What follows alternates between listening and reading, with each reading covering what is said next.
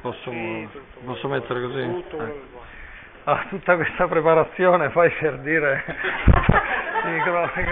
luci, perché devo dire? No, perché io non ci volevo venire. No, non è che non ci volevo venire, non ci volevo venire perché ho dei problemi familiari, mia madre non sta bene, cioè, quindi non ho neanche avuto tempo di preparare chissà che, però insomma volevo esserci, quindi sono venuto. No, allora mi ricollego alla cosa che aveva detto Nicola, questa ultima su Ungaretti e sulla guerra. Tra l'altro lui ha fatto un libro in cui racconta, per me è stato molto rivelatore perché su Ungaretti c'è stato ovviamente un inevitabile, insomma, chiaramente perché partito interventista, ma poi è stato insomma abbastanza filofascista, eccetera, anche se non in modo eclatante, anche se in modo particolare perché era uno che insomma era difficile da contenere, però c'è stata poi di fatto un inevitabile. Non è solo che non gli hanno dato il Nobel, ma è anche una serie di barriere che gli hanno messo, no? E sicuramente questa cosa che lui ha fatto tutta la guerra in un modo incredibile, non viene mai detta da nessuno, no? L'ha fatta tutta in un modo proprio non si capisce come, perché nessuno poi così tanto. Cioè lui si è fatto tutti i giorni di tutta questa guerra, fino a poi alla Francia, no? Quando è andato... ma insomma... si è fatto tutto, quindi era arrivato proprio allo stremo fisico, era diventato una specie di cadavere ambulante, proprio massacrato anche umanamente, mentalmente da tutto quello che gli era successo, e alla fine le ultime lettere proprio lui prega, perché Nicola ha fatto una cosa molto bella perché ha riportato proprio tutto quello che insomma che c'era, e quindi in queste lettere prega proprio che lo vengano a prete, che lo vengano a, perché sta proprio insomma all'ultima cosa. Poi Nicola mi racconta spesso di questi paesaggi carsici, perché lui va sempre lì a vedere, io non l'ho mai visti, però i suoi racconti così mi hanno sempre dato molto, infatti anche quest'ultimo libro che ho fatto, che c'è molto la guerra, sicuramente Nicola mi ha messo un po' la trincea, quest'idea di una guerra, cioè penso che sia molto attuale, no? La prima guerra in questa frontalità così assurda, ma anche così forte umanamente, no? Così come anche la poesia di Ungaretti, grandissima e veramente strepitosa proprio nel dire questa frontalità, questo essere uno davanti all'altro, no? Io la trovo attuale perché viviamo qualcosa di simile secondo me, cioè quel morire come le mosche lo stiamo vivendo in questo tempo secondo me. In questo tempo in cui sembra che noi siamo quasi protetti da una serie di meccanismi che ci proteggono, invece in realtà secondo me moriamo proprio come le mosche col DDT eccetera, e i gas della prima guerra mondiale mi sembrano molto, soprattutto questo non poter far niente, questo non poter combattere anche, no? Questa guerra dove non si può combattere, che appunto questo nemico invisibile che però sta lì davanti, è una realtà che secondo me è tornata molto anche d'attualità nel nostro tempo.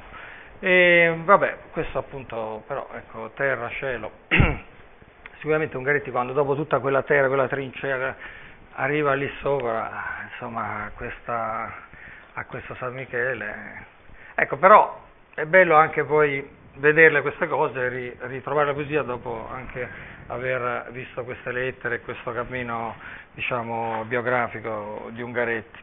Ma io appunto ho saputo terra-cielo, quindi ho pensato alcune cose, pensavo, non so, nel Novecento ci sono dei momenti belli sul tema del cielo, dell'aria, specialmente Saba, anche Caproni, eccetera. Però mi è venuto in mente proprio un verso che mi ha sempre colpito molto, che invece è di Leopardi, non so se l'avete incontrato, sul tema dell'aria. Alla fine delle ricordanze c'è questa come dire, finale tutto su Nerina, che termine, avete presente le ricordanze, Vaghe Stelle dell'Orsa in Ungaretti? Alla fine finisce con questa fanciulla che lui chiama Nerina come le ninfe dell'Arcadia, no? Che è qualcosa di geniale questo nome che gli dà, assolutamente geniale. E questa Nerina alla fine, verso la fine, proprio gli ultimi versi, quando dice appunto c'è la primavera, c'è torna maggio, però per te Nerina non torna maggio, per te non c'è primavera, eccetera, e poi a un certo punto se ne esce con un verso che a me mi aveva sempre colpito molto, che però adesso dove sta, perché ce l'avevo, perché a memoria forse non me lo ricordo. Dice: ogni giorno sereno, ogni fiorita piaggia ch'io miro, ogni goder ch'io sento, dico, Nerina or più non gode, i campi, l'aria non mira. E poi finisce, sono gli ultimi versi. E questo fatto dei campi con l'aria, no? L'aria con i campi, che è collegato a un'idea anche di paesaggio, no? Il paesaggio dei campi e l'aria sopra. Mi viene da pensare al paesaggio della pittura italiana, che ne so, le Madonne di Raffaello sui campi e con l'aria, e poi questo fatto diciamo che non mira i campi e non mira l'aria, no? Prima dice i campi, poi dice l'aria, questa aria diciamo che si può mirare, no? Che si può mirare nella sua trasparenza, però è qualcosa di corposo, da mirare, da guardare, da ammirare. E questa cosa mi ha sempre colpito, questo mira sembra quasi un mangiare, proprio un abbracciare. E quest'aria è che in Leopardi è sempre scintillante, perché lui c'ha sempre queste dorature, questo oro di tipo greco, no? Questi scintillamenti, le vie dorate e gli orti, no? Questi scintillamenti veramente di tipo greco, quasi più che latino-italico, e appunto quest'aria appunto leopardiana così concreta, così come qualcosa da guardare, mi aveva sempre molto colpito, perché in effetti poi è un corpo, insomma, l'aria, no? C'ha questa, è un corpo leggero, un corpo trasparente, però è un corpo. Poi ho pensato perché appunto non ho avuto molto tempo, però ad esempio Petrarca, no? C'è tutta la questione che lui mette il nome Laura, L', no? E ci costruisce tantissimo in questa cosa. Allora mi ricordavo tanti critici, tanti studiosi così un po' anche un po' malevoli, secondo me, l'hanno sempre vista questa cosa come tutto un gioco d'artificio, questa no, è la retorica, tutta questa retorica dell'artificio, Laura, e quindi puntavano tutta un'interpretazione giocosa di questo, identificazione di Laura con Laura, l'aria, il vento, eccetera, come un qualcosa di puramente tecnico, giocoso, no? E quindi tutto un grande calembour di significati che hanno studiato tutte queste screziature di significato dell'aria, eccetera, però appunto in realtà secondo me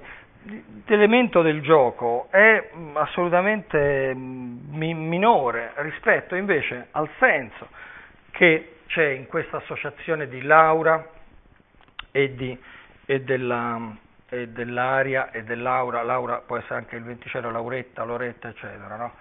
È questo che è molto forte secondo me, non tanto il calembour che di fatto Petrarca poi fa, perché questa Laura la rigira in tutti i modi, Laura mia dolce ai colli sereni viene, una cosa del genere, no? Quindi è sempre un paesaggio serale, spesso serale, un colori rosa, eccetera, che poi ha ispirato la pittura del Rinascimento in modo grandioso proprio, no? Però infatti c'è questo elemento di aria, di Laura come anche paesaggio, bellezza del mondo, della natura, e poi c'è questo elemento di Laura come qualcosa di sostanzialmente come dire, qualcosa di corporeo ma in un tempo incorporeo, quasi immateriale, che ha un significato molto profondo invece, secondo me. Non è un gioco che dice Laura, gioco con Laura, non è Laura che scherza, Lauretta che scherza, eccetera, è un corpo trasparente e leggero che abbraccia tutto, che ci abbraccia tutto, cioè quindi è qualcosa di... La donna amata è vista come appunto aria, e in questo senso, voglio dire, è una cosa che ha un grande significato, secondo me, è un significato che non a caso ha. C'era stato tra i poeti latini qualcuno che già aveva associato la donna amata all'aria, era stato Properzio, però Properzio latinamente Cinzia è ariosa, è d'aria, perché è la leggerezza, in senso della leggerezza femminile in qualche modo, e quindi Properzio, come dire, vede Cinzia aerea perché fugge, eccetera.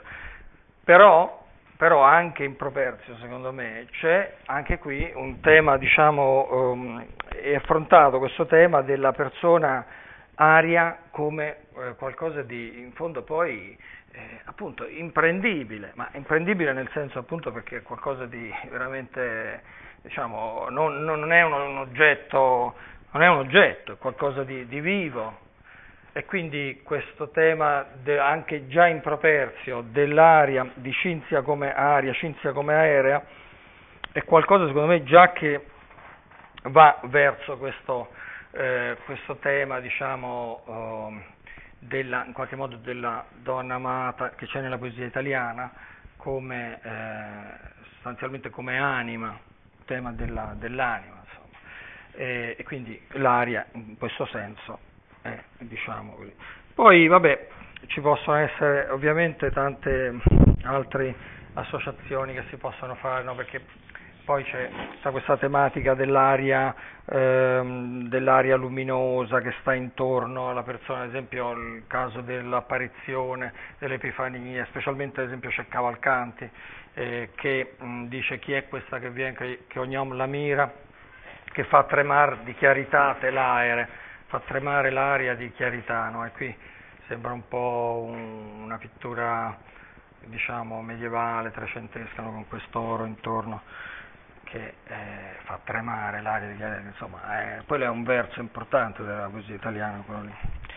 Beh, insomma, appunto, quindi, cioè, così ho fatto queste associazioni, non è che poi ho fatto tanto altro. Tra l'altro Leopardi poi ritorna anche altre volte sull'aria, sono sempre cose molto, molto interessanti, è sempre quest'aria luminosa. A un certo punto, non so se vi ricordate, intanto il guardo steso nell'aria aprica del passero solitario, l'aria aprica, no? Aprica è un aggettivo, anche questo è proprio un classicismo pesantissimo, perché appunto Leopardi c'era queste contraddizioni incredibili, che da una parte diceva così, voglio essere moderno, poi dall'altra però se ne usciva con questi schiaffi proprio di classicismo terribili, così come anche su Petrarca, e lui praticamente dice che l'ha annoiato, Petrarca l'ha annoiato, cioè, però lui è tutto fatto di Petrarca. È come la stessa cosa sulla natura, quando dice la natura è cattiva, la natura è malvagia, cioè, in realtà poi ha un amore della natura, e questa natura è sempre qualcosa di vivissimo, di lucidissimo, di luminoso, no? E quindi appunto è un personaggio molto controverso, però secondo me Leopardi, l'errore che si fa su Leopardi è quello di vederlo, di prenderlo alla lettera, perché se prendiamo Leopardi alla lettera è cioè, peggio dei materialisti francesi, no? Più terribili, proprio di una cecità totale, di una cattiveria incredibile, di un nichilismo che può essere peggio pure di quelli di Nietzsche, di quegli altri. E invece, secondo me, è lui stesso poi si prende, se leggete Zibaldone, lui continuamente dice il mio sistema filosofico, e si riteneva un filosofo, però appunto, e chiaramente chi lo vuole vedere sotto questo profilo e poi dopo, cioè, non capisce niente della poesia e soprattutto arriva a una filosofia dove non si capisce nemmeno che cosa c'è di filosofico. E quindi ecco, penso che invece Leopardi dobbiamo vederlo appunto con questa cosa, diciamo, caratteristica della poesia, che è quella di non essere letterale, di non proprio essere letterale, di non essere mai letterale. Quindi la poesia dice una cosa, però in realtà poi c'è sempre qualcos'altro. Quindi anche quest'aria, ad esempio l'aria di Nerina, l'aria di Laura, l'aria di Cinzia, secondo me è un'aria molto chiara, che è un qualcosa di veramente che vince il tempo, che vince in qualche modo la caducità e che sta sempre, no? questa vita eterna che trema, eccetera, questa forza insopprimibile e assolutamente originaria, no? Questo motore proprio che muove tutto. E chiaramente però la poesia diciamo dice sempre qualcosa che non è proprio la lettera, ecco, quindi questo lo volevo dire, perché appunto su Leopardi io ho avuto un periodo di così sofferenza rispetto a Leopardi, però poi dopo in effetti ho capito che appunto non bisogna credere a quello che dice nel suo pensiero filosofico. Del resto, insomma, era una cosa che era stata anche già pensata questa, che Leopardi filosoficamente non può sapere, però negli ultimi decenni, eccetera, a partire dal secondo Novecento, c'è stata tutta una raffica di interpretazioni di Leopardi filosofo, di Leopardi Nietzsche, Leopardi Schopenhauer, eccetera, insomma, sempre queste cose qua. Secondo me queste cose vanno ridimensionate, io non l'ho tanto studiate, che però secondo me vanno assolutamente ridimensionate in questa direzione. Poi posso chiudere ritornando a quella cosa del cielo e della terra, su quella poesia del bambino che si muove,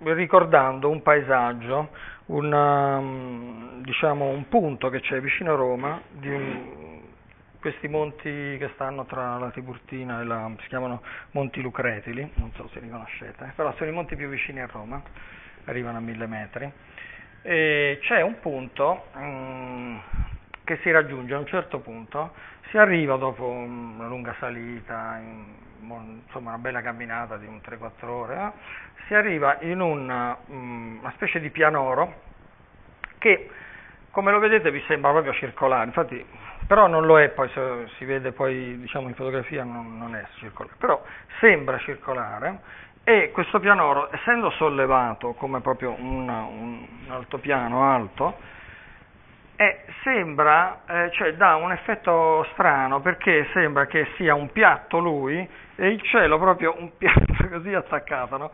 Per cui hai la sensazione che terra e cielo siano due piatti uno sopra l'altro, no? E che in qualche modo... Ecco, a me quello che mi aveva colpito è che non hai lì, in questo luogo, come ci sono arrivato, non avevo più la sensazione di vedere l'orizzonte, cioè come se non c'era più l'orizzonte, perché c'era solo questo piatto della terra e questo cielo che stava così. Allora vi leggo una breve poesia che racconta questo luogo, si chiama Campitello, tra l'altro è famoso perché... gli scienziati romani dell'Accademia dei Lincei nel 600 così andavano lì a erborizzare, perché anche lì, questa è una cosa del tutto particolare, perché proprio in quell'altopiano c'erano delle erbe che ci stavano, in Europa non ci stavano solo in Asia, per dire, no? Cose veramente abbastanza strane. E poi in effetti se lo vedete questo luogo veramente fa impressione. Allora io ho scritto questa breve poesiola così.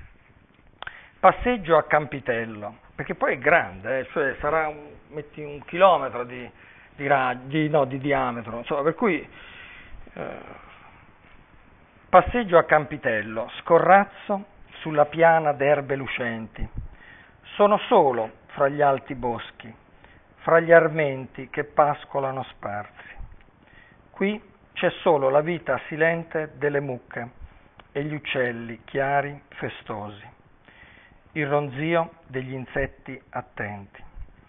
Qui c'è solo il silenzio delle erbe e delle pietre, e non ci sono sfondi. Qui c'è solo il prato e il cielo, e non ci sono orizzonti. Così.